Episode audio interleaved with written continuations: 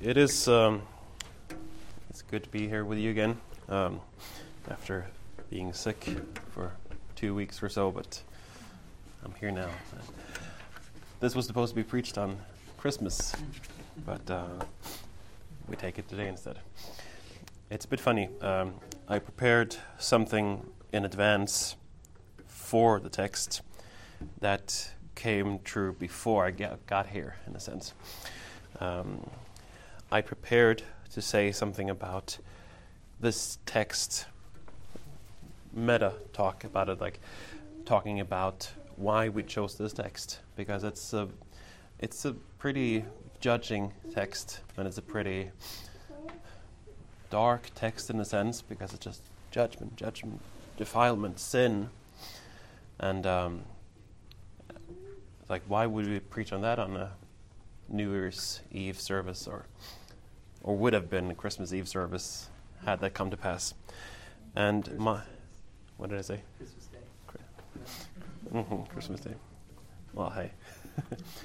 but my my father-in-law beat me to it yesterday um, as I sat there preparing the finish to finish off.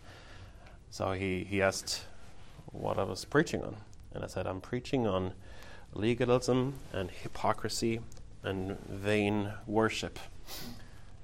And he says, why? Why do you do that? Do you follow like a church calendar? Or I know Lutherans do. They have already in advance, they have prepared every Sunday with three texts that the, the, the priest ought, almost must preach from. So they're, in a sense, bound by the church here. So he thought maybe maybe you're the same in Presbyterian churches. And um, and I don't know how familiar you are with the life of the reformer John Calvin.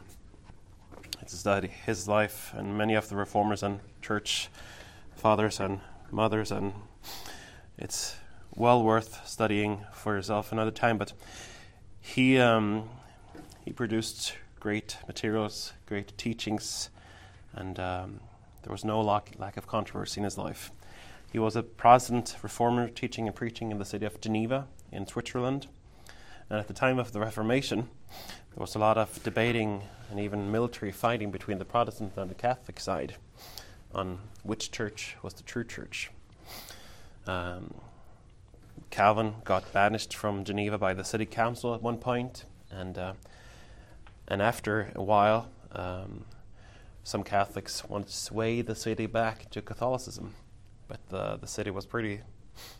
They were happy to be Protestants, but they couldn't. They didn't. They didn't have the know-how or the will to defend it. So they, after three years, called Calvin back. Like, hey, can you come back and help us? I know we we, we banished you, but that's in the past, right? he came back uh, to the city, to the church he pastored, and after three years, the text he preached was the one after where he left off. so, why this funny little story to begin with, and why use time on this? Calvin could have picked a special text in a sense. It's, it was his first day back. I could have picked a special New Year's text about new resolutions or looking ahead or something. Calvin could have, if he wanted, he could have preached on something on turning the other cheek or reconciliation or Christian humbleness, but he continued where he left off because he wanted to let the scripture determine the heading of the sermon. Today's no different. Uh, we continue in Mark where we left off. And in in some sense I I I didn't look forward to it this text in a sense. Um, as a preacher, you could be tempted to skip some verses because they're controversial or even dark or bleak, or you know that the tone of the text is not as we want, in a sense. We want it to be happy, clappy, and joyful, and righteous, and holy, and wonderful. But this text is far from it. So I'm I'm forced, in a sense, to preach this text because I'm I'm commanded by God to preach the whole counsel of God. So if you if I upset you this morning by what I say, don't blame me. I'm innocent to the blood of all, as Paul says. I'm just doing my job. this text will be very in the negative. It's very judgmental. It's you are not, you are not doing these things defile. It's everything is in the negative. We like when the Bible says, "Do this, do this, and live." Be like this, but this is very don't, don't, don't, don't, don't. We will see through the text. We will deal with many unpleasantries, such as legalism and hypocrisy, and uh, this has generally been expressed of or by the scribes and the Pharisees. And today's text is no different. But let us use this text this new year to reflect on our own lives and see if we are not also sometimes scribes and Pharisees. Just as a reminder, the Gospel of Mark, or according to Mark, is a fast paced doc- document drama in three parts. We're in Act 1 now, where Jesus is going around the regions of Galilee, preaching, teaching of the kingdom of God and for repentance. And as he is the Messiah, Messianic King, and um, he goes around teaching us how to be worthy of that kingdom. So there's an aspect of worthiness in our text today by becoming his disciples. And we ought to see this worthy versus non worthy in this text today. We're getting close to Act 2. It's just a chapter away where we'll make a turn in Mark where Jesus will reveal physically to his disciples that he is God. But first, we have a sort of final um, um, final judgment on the Jewish Galilee, where before Jesus leaves the Jews in judgment, as a prior text covered when Jesus said, If they don't hear your message, if they don't obey what you say, shake the dust off your feet off them as a sign to them for judgment. Last time in Mark, we saw how Jesus came to the disciples on the water and how he let them go through the storm and how he quieted the storm. These, these disciples, as us today, did not understand everything about who Jesus was, is. They did not fully understand the concept of defilement, as we will see. And this is con- in connection to worthiness, will be the focus of today's text. I've titled the message Worship from Purified Hearts, or a longer title True Worship Comes from Purified Hearts. True worship comes from purified hearts. And based on the structure of the text, I will deal with this in two major points. We're dealing with this cleanliness and defilement aspect.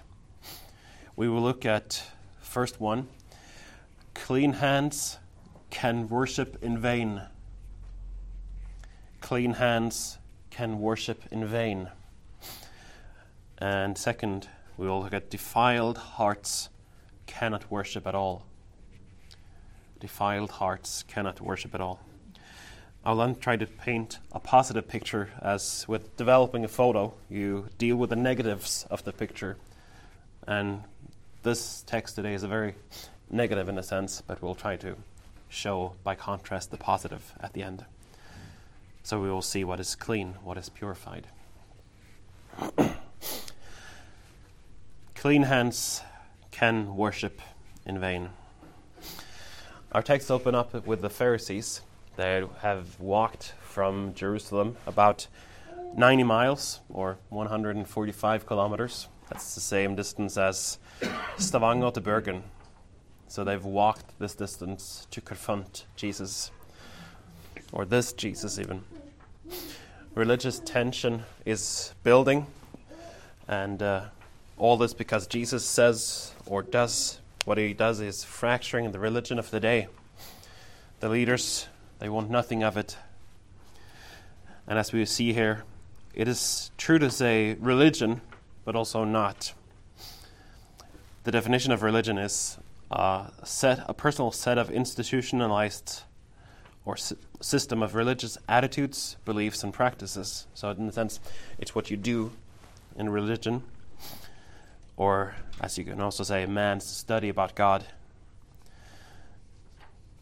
I don't know if you've heard the term, now that escalated quickly. Well, it's about to. Jesus has several times called, called out the Pharisees and the scribes and shown people that he knows better than them who God is and what God calls them to do. And we will see that this religious tension will ex- escalate here, as Jesus is going to say to the Pharisees that they're not studying God. They're not doing that aspect of religion. They're not studying God. And although they have self beliefs they strictly hold to, they worship in vain. This is the first point we'll deal with hypocrisy, lip service, and man made traditions in this text. So Jesus and his disciples, they've crossed, they've crossed the Sea of Galilee. Remember, the one Jesus walked on and stilled, and how people came all over to be healed. They drug people on beds, however they could get them to Jesus in the prayer text. That even the shadow and even just touching the fringe of his garment would heal him, heal them. And here comes the Pharisees and the scribes and they see the disciples of Jesus eating food without washing their hands. And they're like, Jesus, oh, it's on now. We're going to get you. They're constantly trying to trick Jesus, trying to say, get him to say something wrong or catch him in something he did, to discredit him. One preacher put the instance like this Jesus, you call yourself a, a prophet, yet you do not understand something as basic as ceremonial washing. Understand this is not the washing before you eat, which is always good, but it was a very ceremonial washing. An observant Jew would practice this ritual washing before every meal, or at least all the Pharisees and those who held strictly to it. Some would wash between every course of the meal. And uh, there was this washing prayer. Um, you have sanctified us by the laws and commanded us to wash our hands. It's a part of a prayer. And first they had to point their hands upwards and wash, and water had to trickle down, and then wash, and then they had to do it again, hands facing downwards. It was very elaborate. And it was not the washing, it was the cleanliness of it that was the religious cleanliness of it. Priests had to wash their hands and feet be- before entering the tabernacle in the Old Testament. But this was something else. This was something that the Pharisees had made into almost tradition for all, unscripturally so. So that when they they accuse Jesus, they say, Why do your disciples not walk according to the tradition of the elders, but eat with defiled hands? And uh, the punchline is, here is according to the tradition of the elders, not according to Scripture. I've read that some really strict Jews would get excommunicated if they didn't practice this. They said that even bread eaten with unwashed hands in this ceremonial way, it was worse than eating dung. So, bread eaten without this cleanliness ritual first was almost worse than eating excrements. There was one who, one rabbi was imprisoned by the Romans and he used up almost all his water ration. Instead of drinking it, he used this to ceremonially wash his hands and he almost died for it. And he was held as a, as a hero, hero of the faith because he washed his hands in this elaborate way. this all to show what their sin was. As his point is called, clean hands can worship in vain. The rabbis who confronted Jesus, they confronted him about the ceremonial washing and they thought they were serving God. They thought they were serving God. By rooting out this false prophet who didn't even hold to the traditions of the elders. I've told you in earlier sermons that in Mark that the scribes and Pharisees they made fences in a around the law. So they had the law of God, and they made extra boundaries around the law to make sure that they didn't break it. So the law, you shouldn't work on the Sabbath. They thought, hey, if you shouldn't w- walk, if, if you shouldn't work, you shouldn't even carry a handkerchief because that's work, right?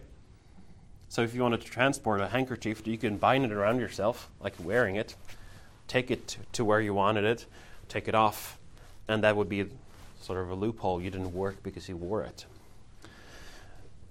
Some said it there was a distance you can cover on a Sabbath. You could walk a Sabbath day journey, which was about a kilometer. But if you stashed personal items along the route, they defined that as wherever you had your possessions, that would be, in a sense, your home.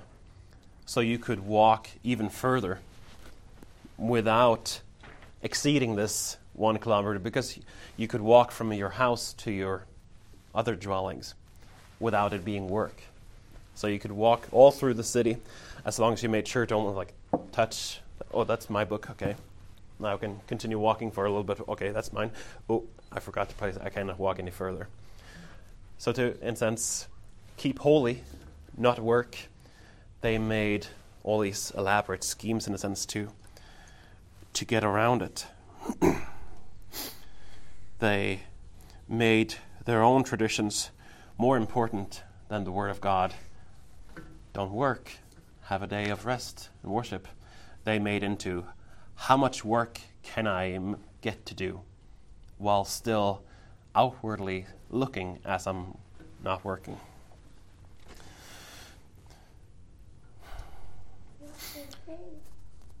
So they kept their traditions rather than the Word of God. And continuing on, we'll see that they did not truly they did not truly follow God. They didn't truly observe or worship God because all they did was to clean their hands. They didn't worship Him, they cleansed their hands, they kept their traditions of men. Matt mentioned in the sermon a while ago about a hypocrite, that it was a one who wears the mask, uh, a hypocritos, and it was used to describe actors in a play. You wouldn't use your face to do it, you would put on a happy face and you could take it off. You can put on a sad face or anger face and take it off, all based on what the character was playing. A hypocrite was one who pretends to be something that he's not, doing the talk but not the walk. And these Pharisees, they were walking around with a religion face, showing piousness, godliness, while lacking it. Jesus, several times in the Gospel, says that they are whitewashed tombs, only looking the part, but being defiled, being dead even. But they looked nice while being so. And he says that they pray long prayers only to be heard by others. Or as the parable of the Good Samaritan, when the pious religious man, they point their noses high in the air, away from the poor sick, bruised Samaritan, they're not defiling themselves by touching this unclean man, and by so doing, they're serving God in such a high and religious and wonderful way, they think. They looked religious and they had clean hands. But as we will see, Jesus shows that it's more important with clean hearts. Where are we on that? Do we look to behavior instead of character? Are we quick to judge based on what we see around us? Let us not be so. Let's search our hearts and see if it's true about us.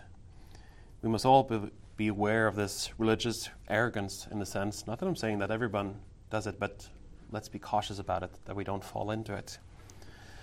And I'm preaching to myself as well. I need to check my heart several times a week because we are all sinners. We're still having that fleshly part still working. As one I read said, it may be that you, that you will see in your quest for clean hands, which is a good thing in a sense, you still have a dirty heart. And it's the heart that is the most important thing. They were also legalists. So both hypocrites and legalists. Legalism is when we think we can earn the favor of God by keeping the law. If we say God's words tell us to love our enemies, that is one thing. That is God's law. But if I then say to you, you must all do this by always offering to be taxi drivers to all those who dislike you, then I am putting yokes upon you. I am the legalist. If I say God's law says this, and it does so, you ought to keep it.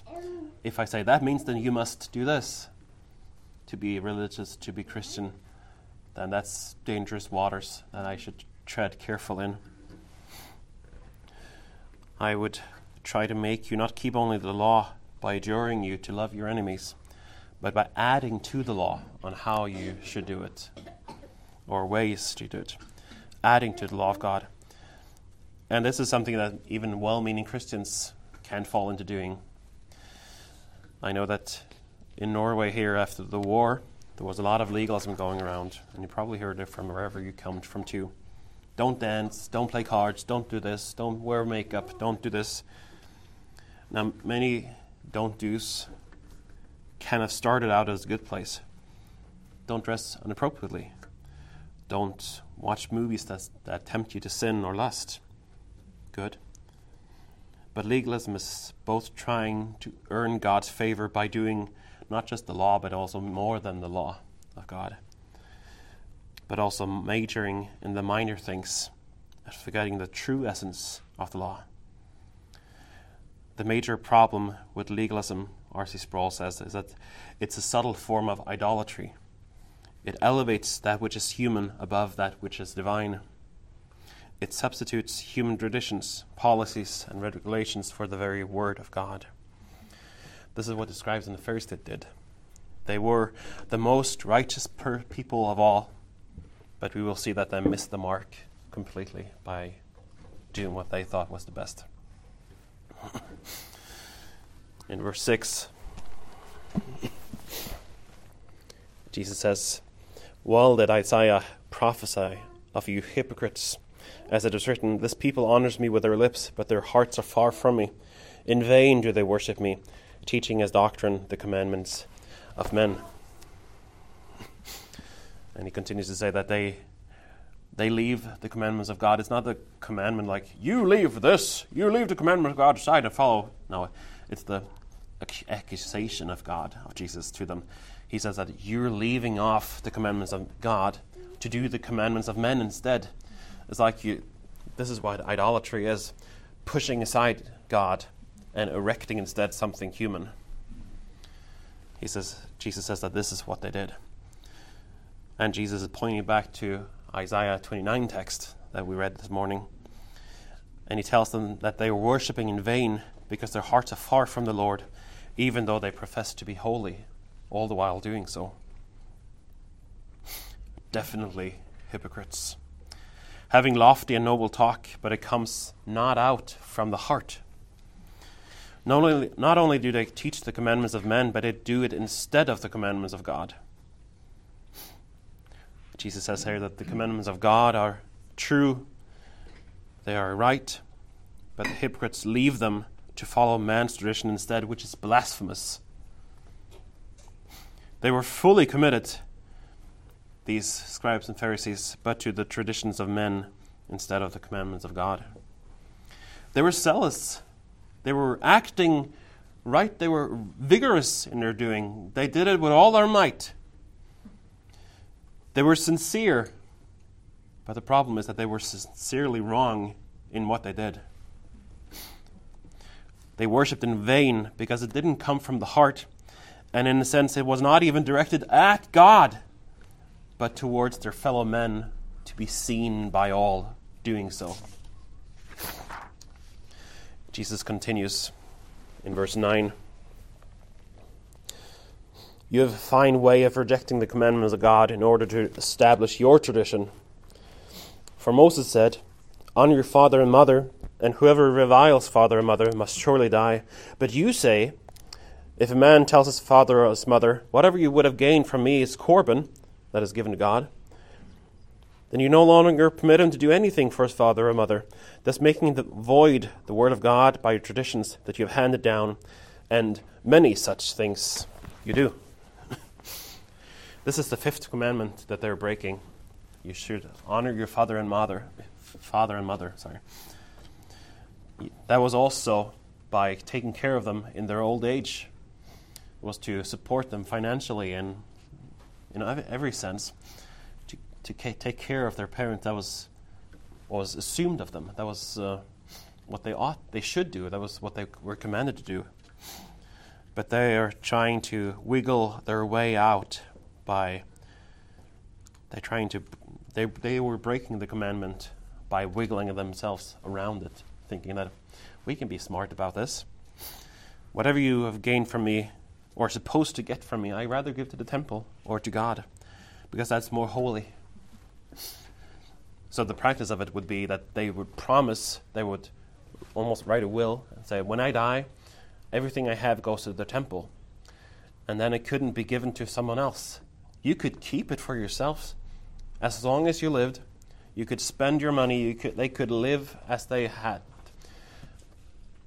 But they were let off paying for their family. They were not, they were not required to support their own fathers and mothers because what was Corban was sanctified to God shouldn't be given to men, but the one who promised it, they could spend it as they as they liked. The promise was, whatever else, well, whatever I have left when I'm done will be given to God. And in so doing, they thought it was so holy. They would give everything to the Lord when they were done spending it. They could still shop with it, they could invest with it, with it, they could buy their houses with it. But in that sense, they locked money with themselves so that they could say, Well, I've promised my money to, my, to the temple, to God. I cannot. Sorry, mom, dad, I can't help you. It's God's money. There was a fee you could pay to get out of it, in a sense, but that was pretty costly. So they were religious hypocrites, legalists. It's like the three ways of legalism First, you can be justified in God's sight by keeping the law. Second, by binding others to do the same.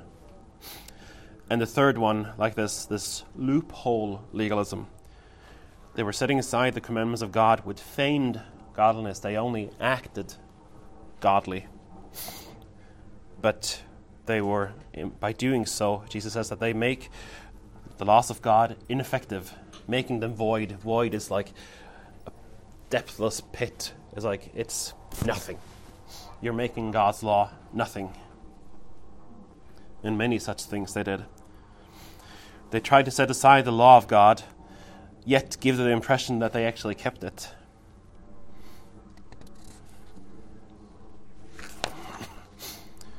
to conclude this first point, this point of the point of this portion is that Jesus points out their failure to worship rightly. He said that you might well and good wash your hands, but your hearts are defiled. One grave mistake is to follow the letter of the law, or even letter of the commandments that men give. So that's one thing to follow the letter of the law. It's another thing entirely to follow new laws that man makes to try to be better than God. Like, well, I know God said don't do this, but what that really means is don't do this, this, this, this, this at the same time. That's much better. There were three ways of legalism. They thought they could worship God by following the law and so earn their salvation. They tried to bind others to it, and they tried to get away the law by keeping their, keeping their traditions instead. They were cleaning their hands, but not their hearts. And so, with clean hands, they worshipped in vain.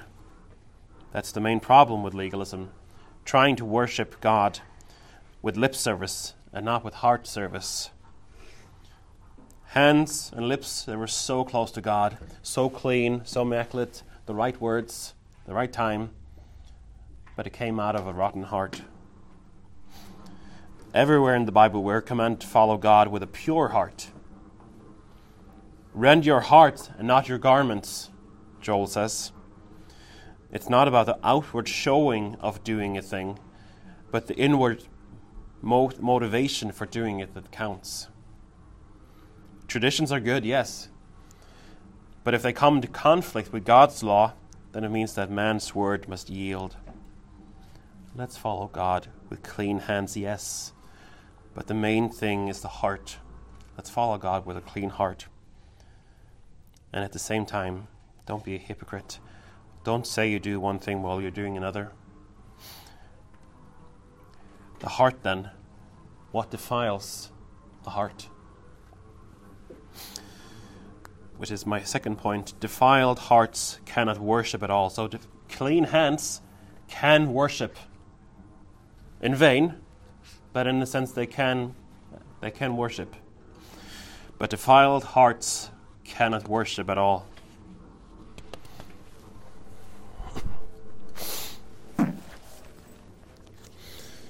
And he called the people to him again and said to them, Hear me, all of you, and understand. He's addressing the people, the disciples, the, the Pharisees, the scribes. And he tells them that whatever comes into you cannot defile you. Speaking of the defiled bread. But only what comes out of a person can defile him. And afterwards, the disciples are asking, What does this mean? What do you mean by this? Then are you also without understanding? Do you not see that whatever goes into a person from outside cannot defile him, since it enters not his heart, but his stomach, and is expelled? Thus he declared all, all foods clean. Verse 20. And he said, What comes out of a person is what defiles him. Jesus turns to the crowds and says that whatever comes out of a person is what defiles him, not his hands, not his. It says that when they came home from the market, they had to wash themselves. It's like going to Kvadrat, going having to shower when you come home every time. Well, yes, I, I don't think Kvadrat is the cleanliest place, but they had to do it ritually to cleanse off the ungodliness of Kvadrat. Not that I not, not, that I condone anyone from shopping at a shopping mall, but this is what they did. They ritually cleansed themselves every time they came home from the market. So his disciples asked, What do you mean by all this? And certainly at first glance, I, I don't get it, in a sense, like, whatever goes into you cannot defile you, but only what comes out. Like, what you barf? What you? I, I don't want to get, I don't want to take that too far, but so Jesus explains it to them more fully. He rectifies the situation among the crowds, says that this is how it is, basically saying the traditions of men, drop those because you cannot be defiled by what goes into you because it doesn't touch your heart on the way. So he sets aside, he puts to rest the rabbinical system of ritual purification for most people. To the disciples in private, he says, Are you also without understanding? In the sense, are you, other translation says, Are you also so dull that you don't understand this? But in explaining it, Jesus could have been no clearer.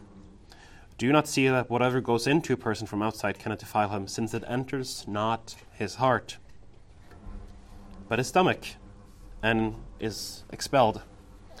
You eat it, it goes into your system, and it leaves your system, to put it simply.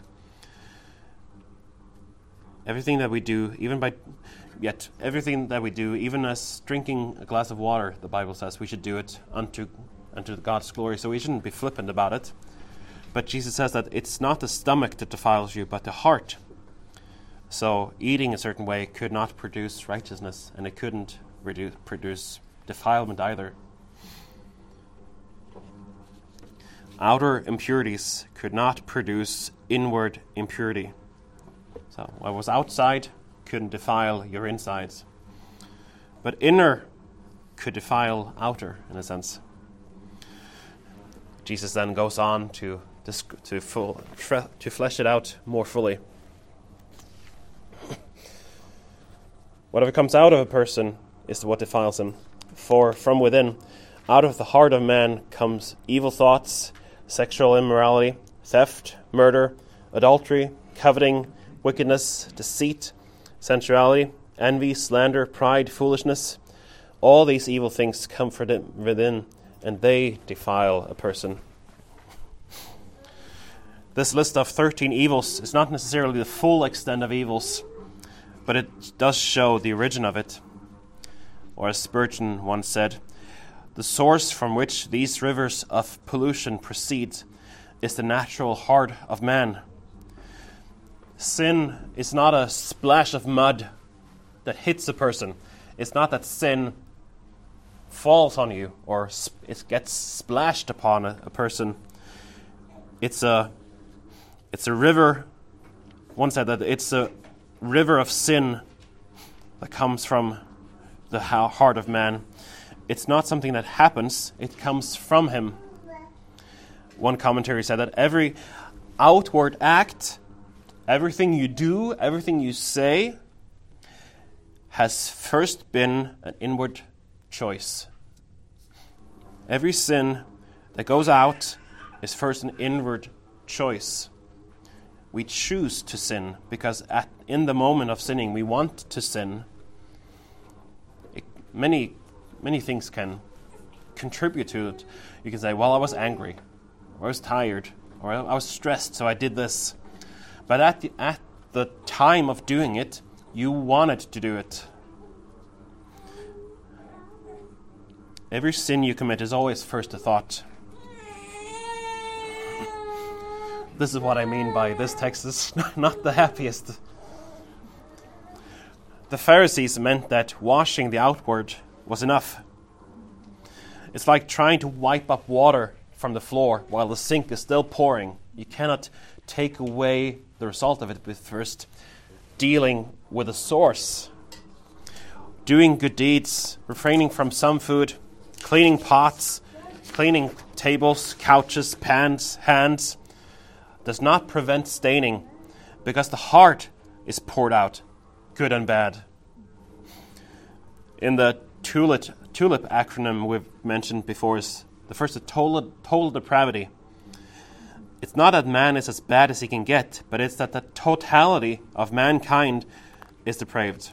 Or as Sproul once said, man is radically corrupt in his nature by himself. Proverbs 23 7 says that as the man thinks in his heart, so is he. Thoughts enter the head, the brain, some stay, some go. But those that enter the heart, they define us for good or for worse. Regarding sin, Martin Luther once said that you cannot prevent the bird from flying above your head, but you can prevent the bird from nesting in your hair. You cannot prevent the thought from coming, sinful thoughts even. You cannot, you cannot prevent them from coming to you. The world, the devil, sin, flesh. You always in this world will have thoughts. We cannot prevent a thought, but we can shoo it away. We can make a pleasant nest for godliness instead of for righteousness we can occupy the head and the heart with good things instead. And so easier shoo away the bad birds in a sense. As a man thinks in his heart, so is he. We are defined by our heart, and so cleansing our hands will do nothing for the condition of the heart. If the heart is evil, there are evil thoughts sexual immorality, theft, deceit, pride, foolishness, and all these others. First six are evil acts, the last six are evil attitudes. Evil thoughts, the root of all evil. Adultery, which is illicit sexual behavior by married people. Fornication, any illicit sexual activity. Murder, the taking of another man's life or hating the person, as Jesus says. Murder is not just the act of killing, but the thought of or planning of doing it or wanting to. Again, it's not the happy text. Theft, taking something that doesn't belong to you. Coveting, craving what is another's. Wickedness, deliberate acts of meanness. Deceit, cunning evil for personal advantage. Sensuality, unrestrained, shameless behavior. Envy, or jealousy, looking what others have and wanting them not to have it, but you have it instead. Slander or blasphemy, damaging or defaming speech. Pride, Look at me, I'm so great. The opposite, opposite of humility, foolishness, morally and spiritually desensitized. You're not even sensitive to what you're doing. Clean hands can worship, but it's in vain because God abhors it. Defiled hearts will drive you away from worship. So, what hope is there for any? Where's our hope in this bleak, negative text? 2 Corinthians 5:17 tells us, therefore, if anyone is in Christ, he is a new creation. The old have passed away. Behold, the new has come. This has, happens as a fulfillment of Ezekiel 36 26. And I will give you a new heart, and a new spirit I will put within you. And I will remove the heart of stone from your flesh, and give you a heart of flesh instead. I ended instead. Are you guilty of some or several of these sins that I've listed? Turn and live. Repent. The sacrifices of God are a broken spirit, a broken and contrite heart. O God, you will not despise. Psalm 51 says. I want to read a portion of the Old Testament text again.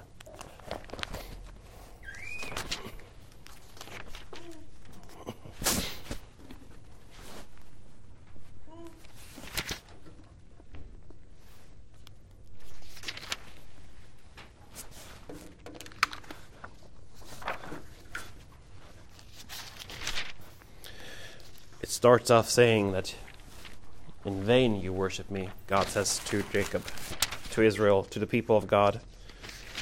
But it says,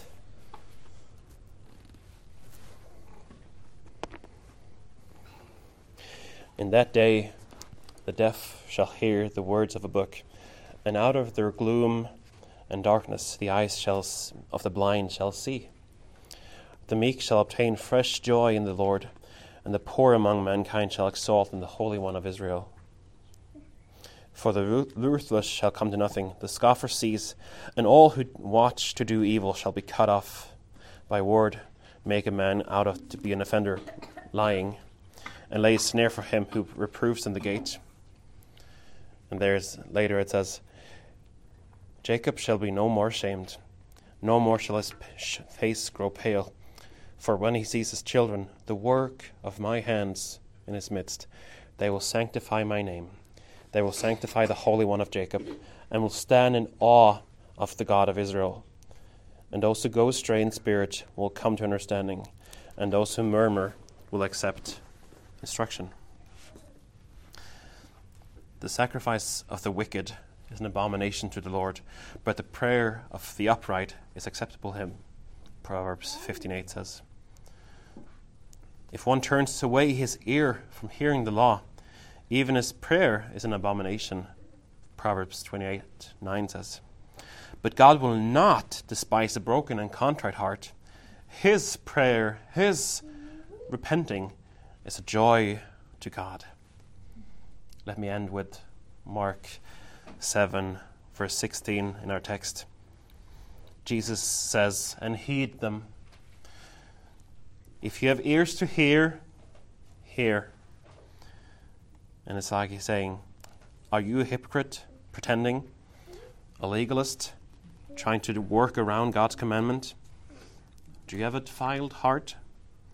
Hear the gospel in Mark. Repent and believe, for the kingdom of God is at hand. Defilement, worthiness. There is only one worthy one, and his name is Jesus.